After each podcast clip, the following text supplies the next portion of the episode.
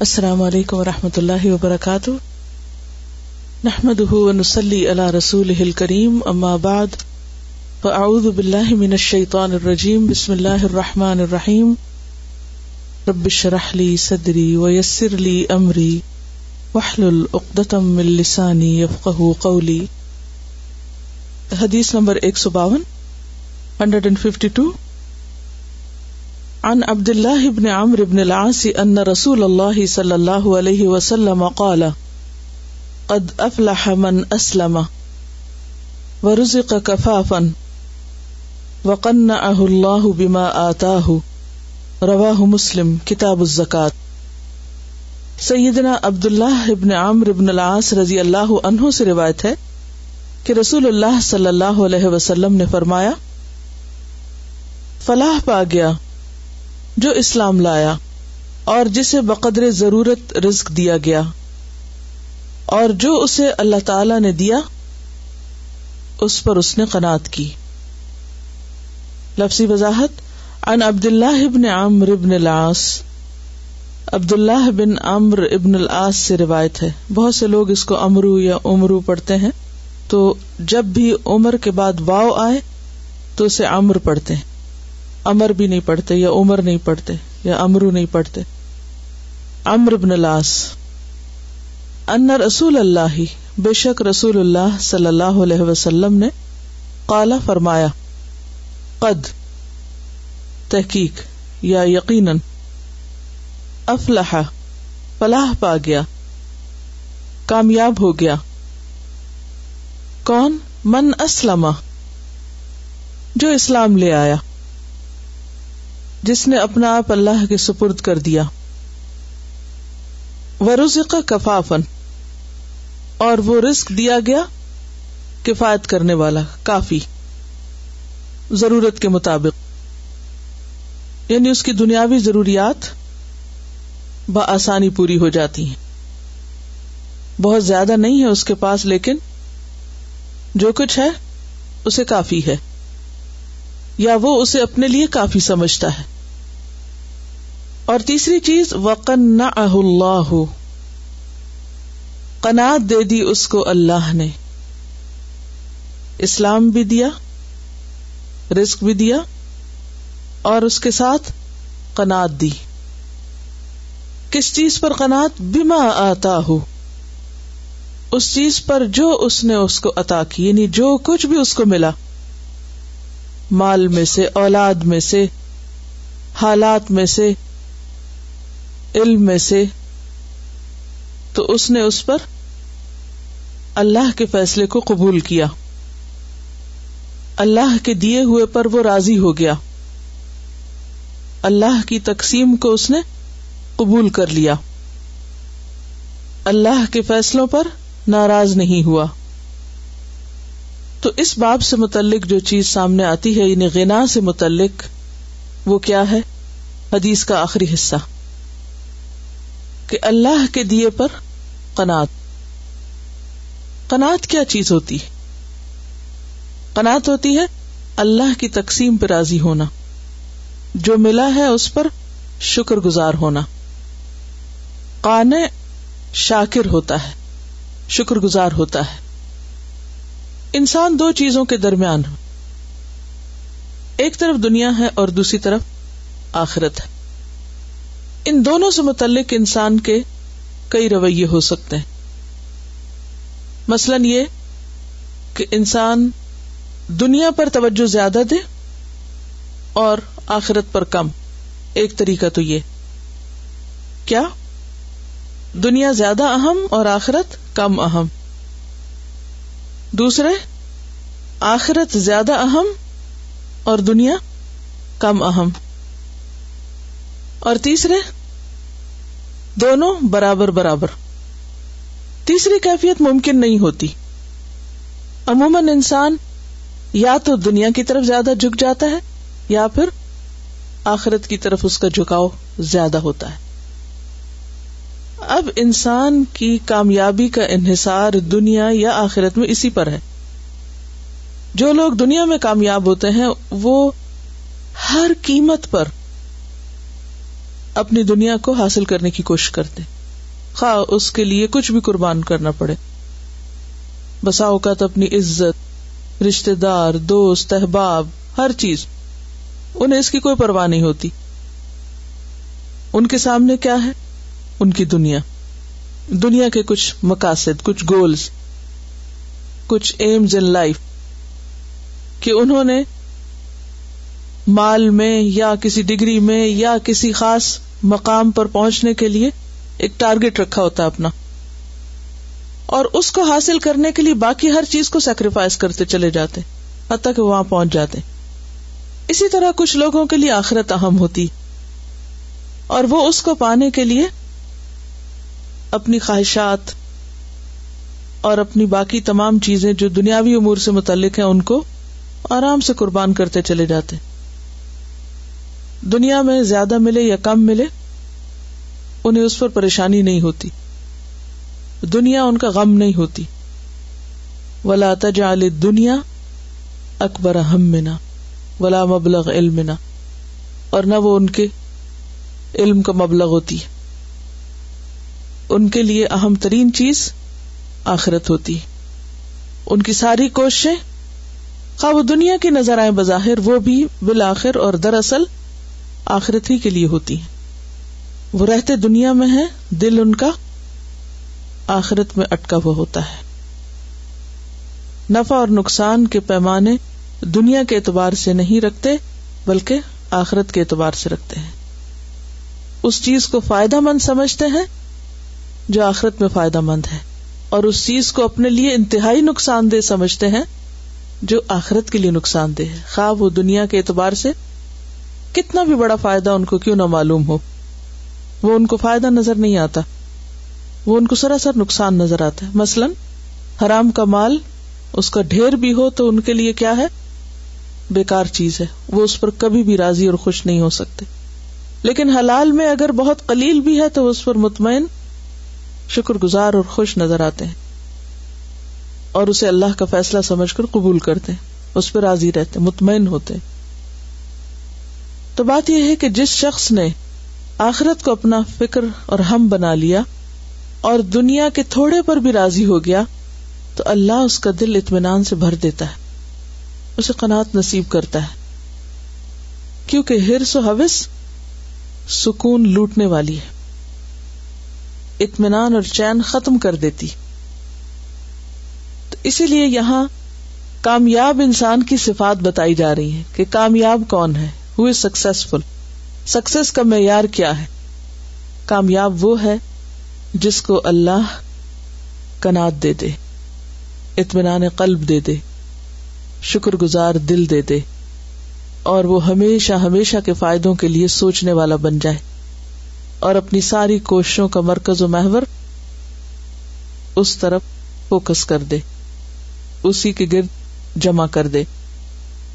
تو ایسا شخص کون ہوتا ہے کہ وہ جو کچھ اس کے پاس ہے، اس کو کافی سمجھتا ہے۔ اور کافی سمجھنے میں کس طرح؟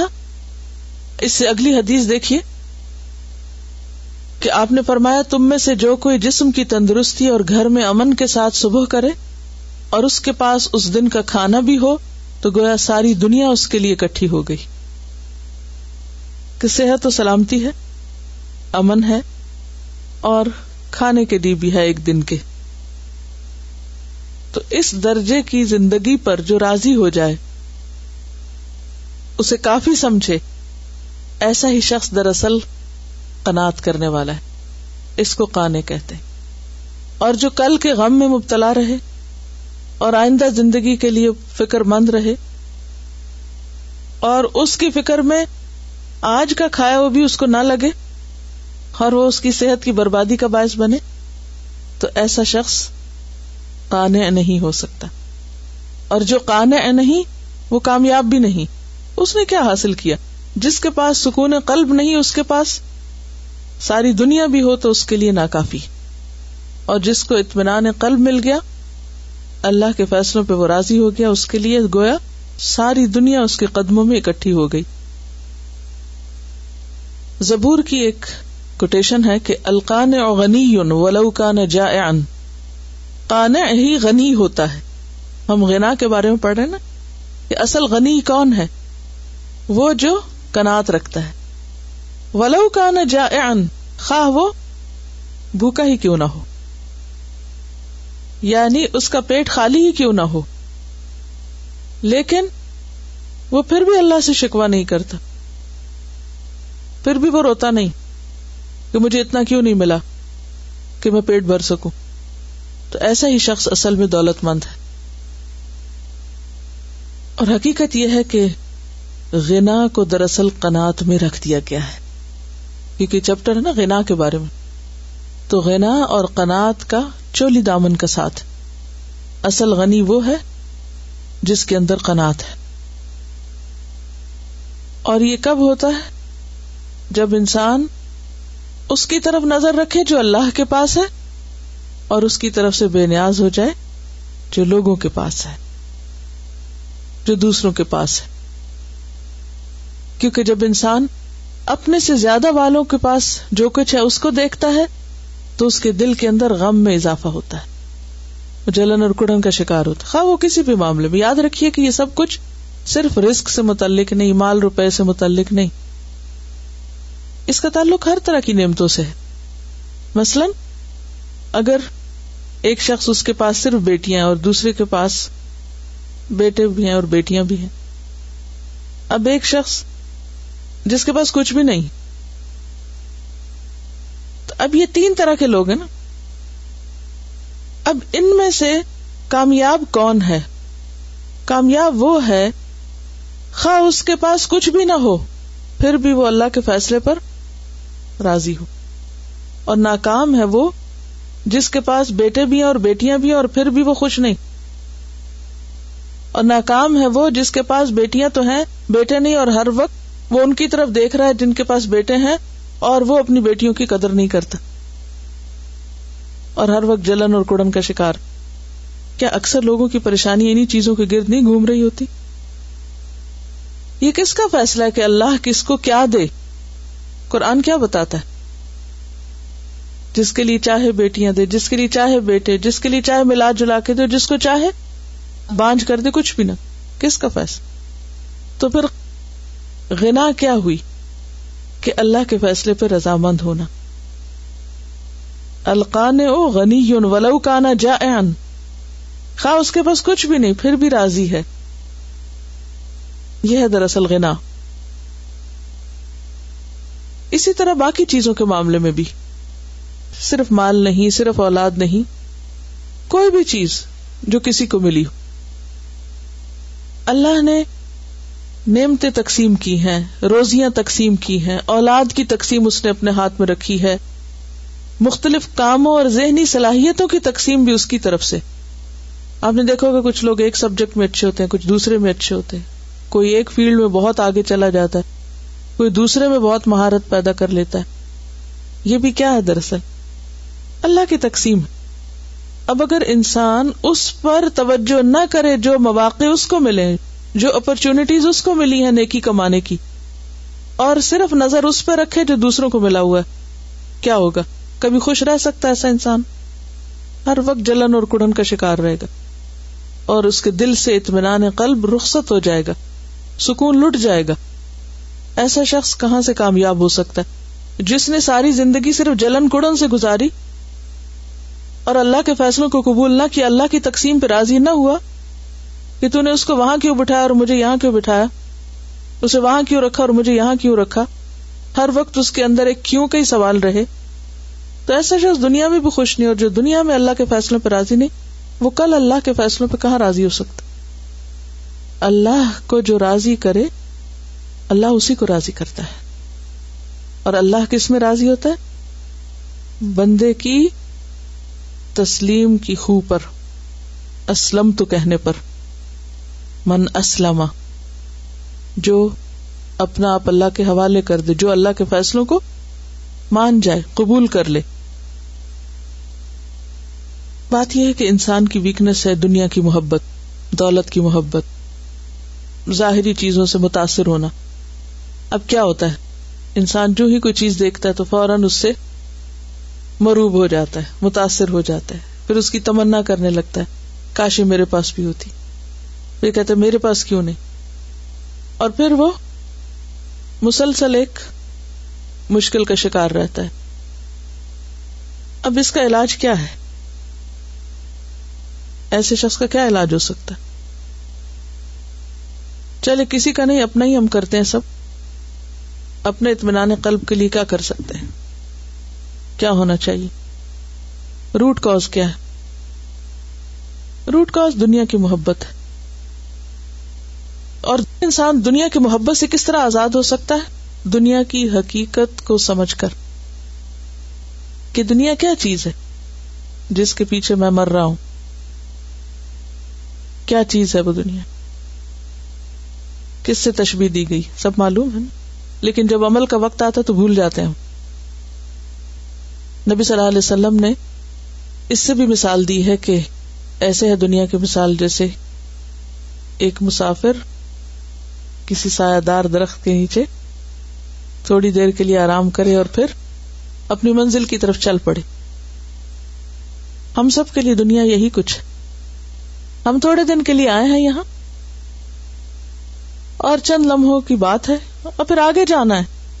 منزل کہیں اور ہے، یہ منزل نہیں ہے۔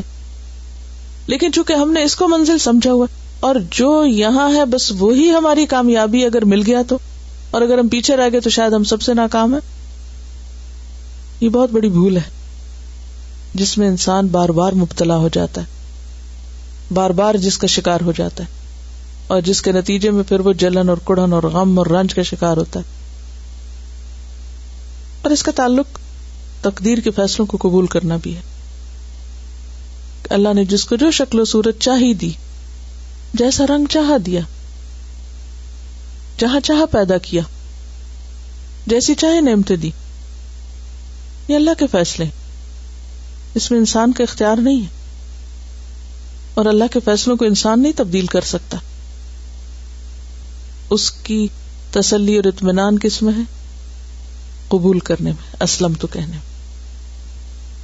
یہ اپنا تجربہ بتا رہی ہیں کہ جب یہ کورس شروع ہوا اور کلاس میں کچھ لوگ بہت اچھے جواب دیتے تھے اور یہ نہیں دے پاتی تھی تو ان کو بہت تکلیف ہونا شروع ہو گئی اور یہ روئی بھی اس پر اور پریشان بھی ہوئی پھر انہوں نے ایک کاغذ پر لکھا کہ اللہ نے جو عقل مجھے دی ہے میں اس کے مطابق سوچوں گی اور میں اس کو استعمال کروں گی اور جو کسی کے پاس ہے اس پر پریشان نہیں ہوں گی اور یہ صرف اس معاملے میں نہیں، ہر معاملے میں۔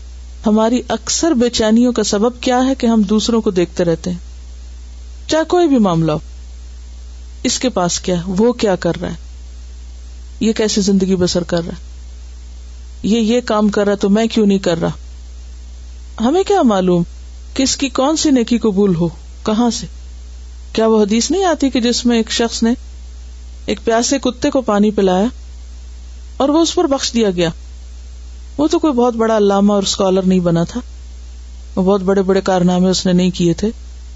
ہمیں کیا چاہیے؟ بخش نہیں چاہیے؟ یا بخش سے زیادہ بھی کچھ اور چاہیے؟ آپ کو معلوم ہے کہ بخش کا معاملہ کتنا مشکل معاملہ ہے؟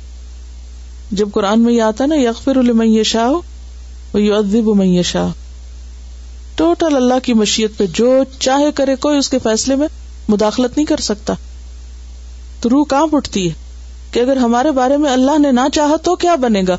ہے کوئی جو اللہ پہ غالب آ کے اس کے فیصلے کو بدل سکے؟ نہیں۔ تو بعض اوقات بظاہر دیکھنے میں بڑے بڑے کام اور بڑی بڑی نیکیاں انسان کے لیے فائدہ مند نہیں ہو سکتی۔ اور ایک چھوٹا سا چھپا ہوا معمولی سا کام۔ ہمیں تو کسی انسان کو پانی پلانا پڑے تو بعض اوقات ہم اس پہ بھی تنگ ہوتے ہیں کہ اب یہ پھر مجھے یہ ڈیوٹی دینا پڑ رہی ہے۔ جبکہ وہاں اس شخص کی بخش کا ذریعہ کیا بنا؟ کتے کو پانی پلانا۔ کیونکہ بھی اللہ کی مخلوق ہے نا۔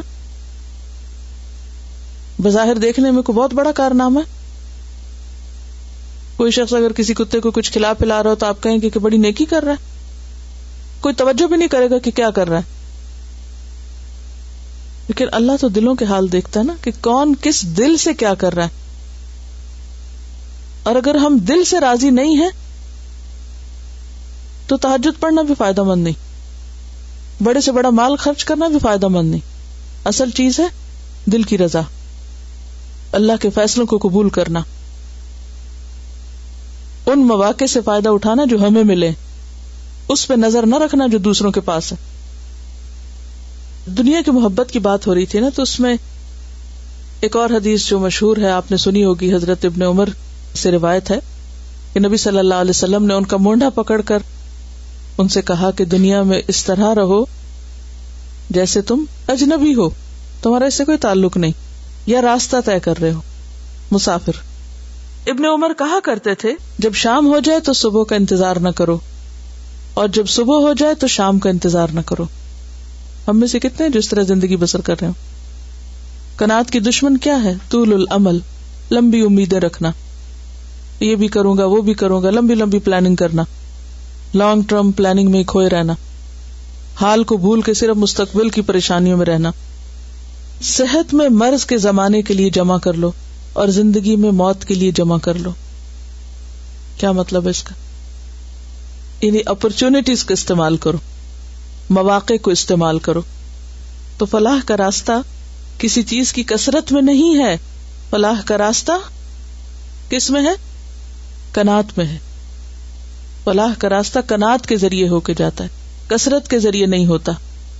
اب آپ دیکھیں کہ یہ جو حدیث ہے کہ اس طرح زندگی بسر کرو، گویا تم راستہ عبور کر رہے ہو، مسافر اور ایک اور حدیث میں آتا ہے کہ تمہارے پاس اتنا ہی سامان ہونا چاہیے جیسے ایک مسافر کے پاس ہوتا ہے۔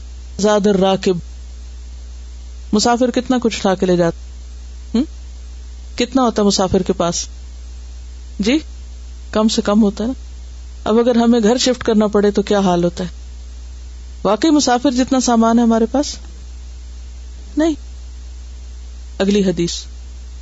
حدیث نمبر ایک سو ترپن ون ففٹی تھری انسلمت ابن عبید اللہ ابن محسن الانصاری عن ابیہ قال قال رسول اللہ صلی اللہ علیہ وسلم، من اصبح منکم معافا فی جسدہ، آمنا فی سربہ، عنده قوت یومہ، فکأنما حیزت له الدنیا رواہ ابن ماجہ، کتاب الزہد۔ سیدنا سلمہ بن عبید اللہ ابن محسن الانصاری اپنے والد سے روایت کرتے ہیں کہ رسول اللہ صلی اللہ علیہ وسلم نے فرمایا، تم میں سے جو کوئی جسم کی تندرستی اور گھر میں امن کے ساتھ صبح کرے اور اس کے پاس اس دن کا کھانا بھی ہو، تو گویا ساری دنیا اس کے لیے اکٹھی ہو گئی۔ لفظی وضاحت انسلمت ابن عبید اللہ ابن محسن الانصاری ان کے نام اور والد کا نام اور ان کی نسبت انصاری۔ ان ابھی ہی وہ اپنے والد سے روایت کرتے ہیں۔ والد کون ہے؟ عبید اللہ بن محسن۔ کالا وہ کہتے ہیں، کون؟ والد۔ کالا رسول اللہ صلی اللہ علیہ وسلم۔ رسول اللہ صلی اللہ علیہ وسلم نے فرمایا، من اسبہ جس نے صبح کی من کم تم میں سے۔ یعنی اس حال میں معافن، کہ وہ آفیت میں ہے۔ فی جسدی ہی اپنے جسم کے معاملے میں۔ یعنی صبح اٹھا ہے اور آفیت کے ساتھ اٹھا ہے۔ کوئی سر درد نہیں تھی، کوئی جسم میں درد نہیں تھی، کوئی ایسی کمزوری نہیں تھی، کوئی چکر نہیں آئے کچھ نہیں۔ فریش اٹھا۔ آمن فی سر بھی امن والا ہے اپنے گھر میں۔ صرف کا لفظ جو ہے یہ سرابا سے ہے۔ قرآن مجید میں کہاں استعمال ہوتا ہے؟ پتا خزا سبی لہو بل بحر سرابا۔ سورت کہف میں۔ تو سرابا کا مانا ہوتا ہے گھستے چلے جانا۔ گھستے چلے جانا۔ شراب بھی ہوتا ہے نا؟ تو شراب میں بھی کیا ہوتا ہے؟ آپ اس میں گھستے چلے جاتے ہیں اور وہ آگے سے آ کے نہیں دیتی۔ تو صرف ہرنوں کے گلے کو بھی کہتے ہیں۔ گلا گلا کیا ہوتا ہے؟ ہرٹ جیسے ہوتا ہے۔ عورتوں کی جماعت کے لیے بھی آتا ہے۔ اور یہاں اہل خانہ مراد ہے گھر والے بھی گلے کی طرح ہی ہوتے ہیں نا۔ آمن فیسر بھی جو اپنے گھر میں امن کے ساتھ ہے۔ گھر والے ہیں اس کے پاس۔ یعنی بازو کا آپ اٹھتے ہیں تو اکیلے ہوتے ہیں۔ لیکن بازو کا کیا ہوتا ہے کہ گھر بھرا ہوا ہوتا ہے۔ آپ اٹھتے ہیں، آپ کے بال بچے، آپ کے رشتے دار، عزیز، سب۔ تو اس صورت میں جب آپ صبح اٹھتے ہیں تو آپ کے دل کی حالت کیا ہوتی؟ مختلف ہوتی ہے نا؟ جب آپ گھر میں تنہا اکیلے اٹھے اور جب اٹھے اور گھر میں چہل پہل ہو، زندگی کے آسار نظر آئے اندہ کو تو یوم ہی اندہ اس کے پاس کو تو خوراک ہو۔ قوت کہتے ہیں گزارے کے لائق کھانا یہ ضرورت کے لائق کھانا۔ پکا ان پس گویا کے ہی عزت اکٹھی ہو گئی۔ اس مادے سے بھی قرآن مجید میں لفظ ہے۔ متحزن حیزت لہ دنیا۔ اس کے لیے اکٹھی ہو گئی یا اکٹھی کر دی گئی ساری دنیا۔ تو اس سے بھی کیا پتا چلتا ہے کہ غنا کا کانسیپٹ اسلام میں کیا ہے؟ دولت مند ہونے کا معیار کیا ہے؟ کون دولت مند ہے؟ کون امیر ہے؟ کس کے پاس سب کچھ ہے؟ کون بادشاہ ہے؟ جس کے پاس صحت کیونکہ اگر صحت نہ ہو تو انسان کسی بھی چیز کو انجوائے نہیں کر سکتا۔ مثلاً آپ اگر بستر میں پڑے ہوئے ہیں، کتنے ہی لوگ ایسے ہیں نا جو صبح کرتے ہیں اور اپنے بستر سے اٹھ نہیں سکتے۔ اپنی ضروریات کے لیے دوسروں کے محتاج ہوتے ہیں۔ کئی لوگ ہسپتالوں میں پڑے ہوئے ہیں، سال ہر سال قومے کی حالت میں۔ بے ہوش، کوئی موت و زندگی کی کشمکش میں، کوئی کسی تکلیف میں۔ کوئی اٹھتا ہے تو اٹھ جاتا ہے، اٹھ کے بیٹھ نہیں سکتا۔ اسے کسی کو اس کو اٹھانا پڑتا ہے۔ دوسروں کا محتاج ہوتا ہے۔ کئی لوگ اتنے بوڑھے ہو جاتے ہیں کہ اپنی سائڈ نہیں بدل سکتے۔ کسی اور کو ان کی سائڈ بدلوانی پڑتی۔ محتاجی کی کئی قسمیں ہوتی ہیں نا۔ تو جو شخص اپنے پاؤں پہ اٹھ گیا، خود اٹھ گیا۔ سو کے۔ ایک طرح سے موت کے منہ سے اٹھتا ہے نا انسان۔ اٹھ گیا اور اس کے اہل و عیال بھی اٹھ گئے۔ گھر میں چہل پہل ہے۔ اور پھر سب سے پہلی ضرورت انسان کی کیا ہوتی ہے؟ کچھ کھائے پیے۔ یہاں پر آپ دیکھیے کہ اس کی مادی جسمانی ضرورت بھی پوری ہو رہی ہے۔ اس کی ایموشنل نیڈس بھی پوری ہو رہی ہیں۔ گھر والے موجود ہیں اور اس کی خوراک کا سامان بھی ہے، اس کی پھر جسمانی ضروریات بھی پوری ہو رہی پکا ان ہی لہ دنیا گویا ساری دنیا اسی کی ہو گئی۔ اس کے پاس سب کچھ۔ بات یہ کہ انسان کے پاس اگر لالچ ہے، ہرس ہے، تو بہت کچھ بھی کافی نہیں، بہت کچھ بھی اس کے لیے کچھ نہیں۔ کہ اسے کچھ نظر ہی نہیں آتا نا۔ وہ کہتا ہے، کیا ہے میرے پاس؟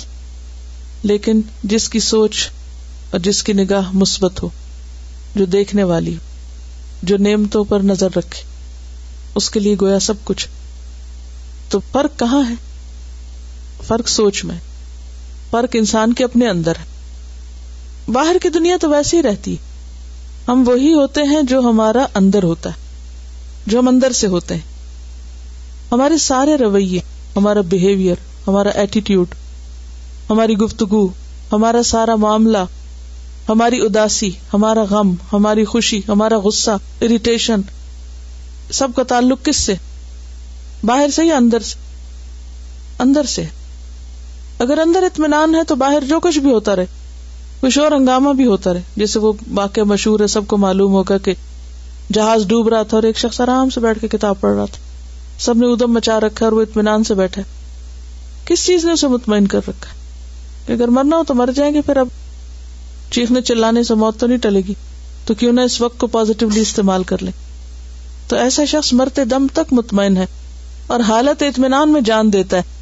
یا تو ہن نفسل مطمئن ارج الا ربی کی رادیت مردیت تو اطمینان جو ہوتا ہے نا، یہ کسی ایموشنل اسٹیٹ کا نام نہیں ہوتا کہ آپ ایموشنلی کسی وقت بہت سیٹسفائڈ ہوئے تو تھوڑی دیر کے لیے مطمئن ہو گئے اور وہ وہاں سے ختم ہوا تو پھر آپ وہیں پر آ کھڑے ہوئے زیرو پہ اور پھر آپ ویسے ہی پریشان ہو گئے، خود بھی اور دوسروں کو بھی کرنا شروع کر دیا۔ یہ ایک کانسٹنٹ اسٹیٹ آف ہارٹ ہوتی ہے۔ ایک لائف اسٹائل ہوتا ہے۔ ایک زندگی کا ایک رویہ ہوتا ہے۔ کیونکہ ایسے انسان کے اگر کوئی غم اور خوف اور پریشانیاں بھی تو وہ آخرت سے متعلق ہوتی ہیں۔ دنیا سے متعلق نہیں۔ اس کی مادی نگاہ جدھر جاتی ہے، اس کو دیکھ کر سب اچھا کہہ کے مطمئن ہو جاتا ہے۔ کیونکہ ہر دن ایک نیا دن ہے۔ اور ہر چیز کا مالک اللہ ہے۔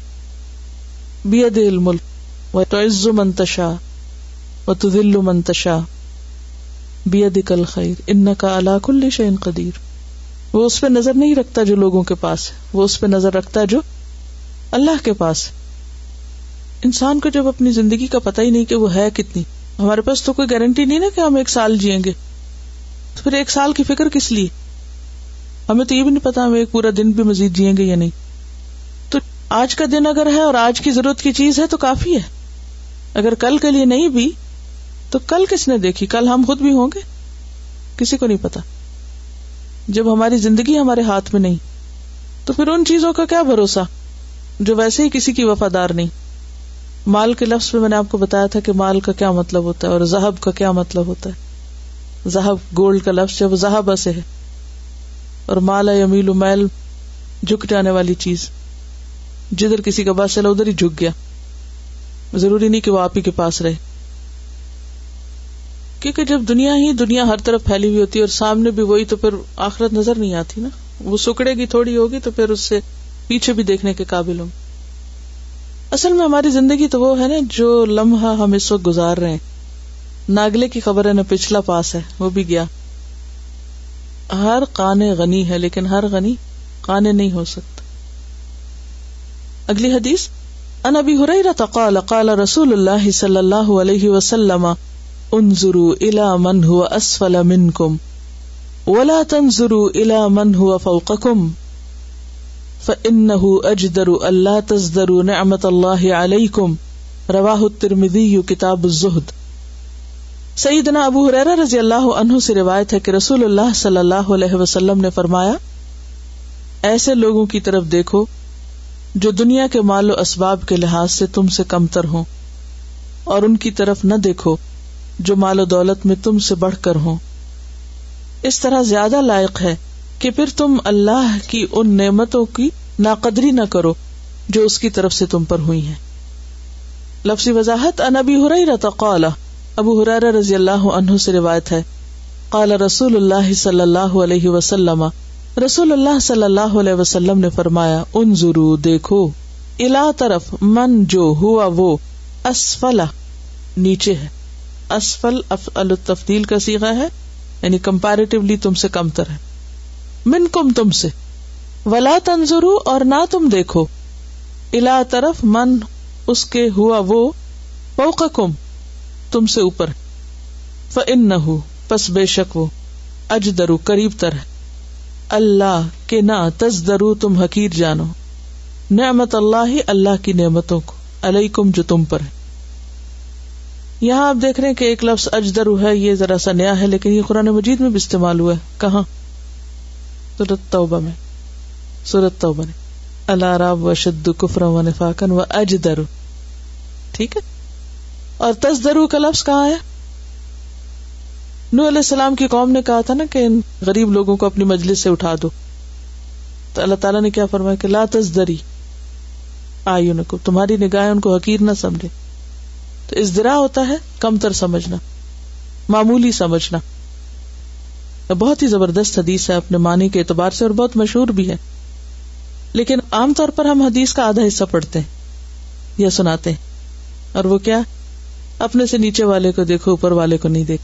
لیکن حدیث کا مکمل جو پیغام ہے وہ نہیں ہوتا۔ کہیں ایسا نہ ہو کہ تم اللہ کی نعمتوں کو حقیر سمجھنے لگو۔ نا قدری کرو۔ تو ان ضرور علامن ہوا اسفلا منکم۔ کیا یہاں مال کا ذکر ہے یا کسی اور چیز کا؟ ہر اعتبار سے۔ مثلاً جسمانی صحت کے اعتبار سے۔ عام طور پر اگر کسی کو کوئی ایک بیماری ہوتی ہے تو اس بیماری کی تکلیف اپنی جگہ ہوتی ہے، لیکن اس کے ساتھ ساتھ ایک اور تکلیف بھی ہوتی۔ ہے اور وہ ہوتی ہے صحت مند لوگوں کو دیکھ دیکھ یا نہیں؟ کہ مجھے یہ کیوں ہوا؟ یہ سب اچھے بلے اور فلاں تو ایسے ایسے غلط کام کرتا اور اس کو تو یہ بیماری ہوئی نہیں۔ فلاں تو ایسی ایسی بے احتیاطی کرتا ہے بد پرہیزی کرتا ہے اور وہ اچھا بلا ہے اور میری زندگی تو ساری پرہیز میں کٹ گئی۔ اور بعض لوگ تو رونا بھی شروع کر دیتے ہیں اس وقت۔ غم کے مارے۔ کہ مجھے یہ بیماری کیوں لگ گئی؟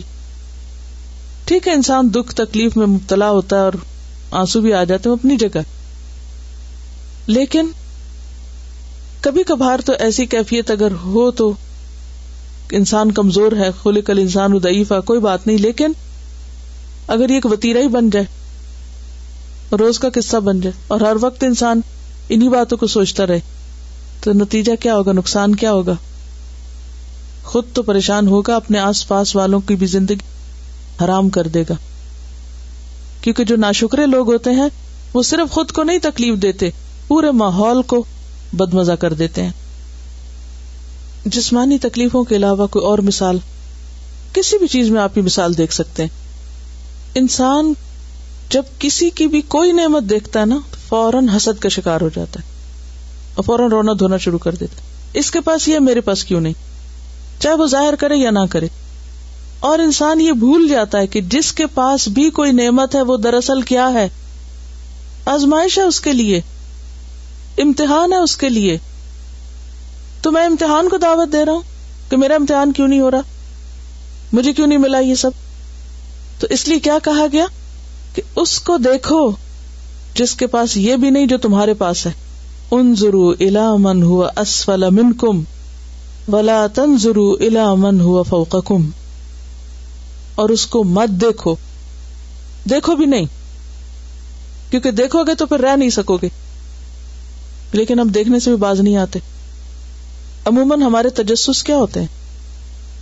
تجسس کی بیماری بھی ہر ایک کے اندر ہوتی ہے نا، کسی نہ کسی درجے میں۔ کس بات کا تجسس ہوتا ہے؟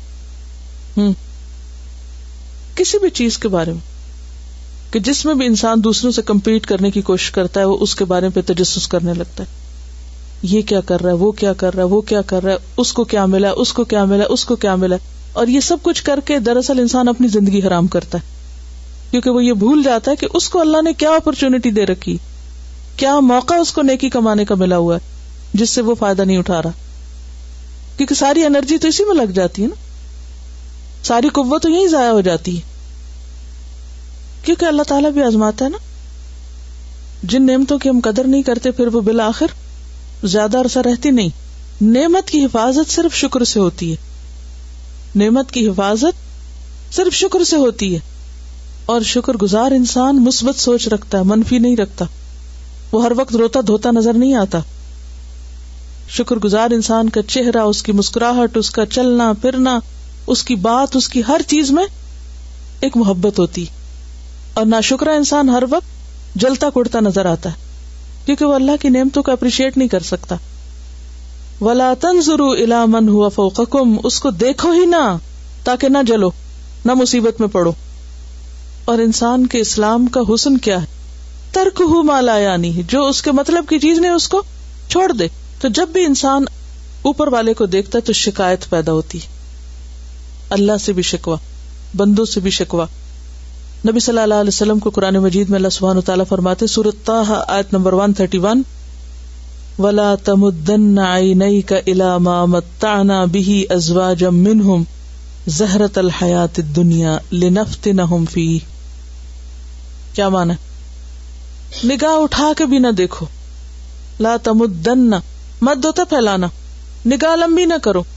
دیکھو ہی نہ جی بھر کے ہی نہ دیکھو۔ توجہ ہی نہ کرو۔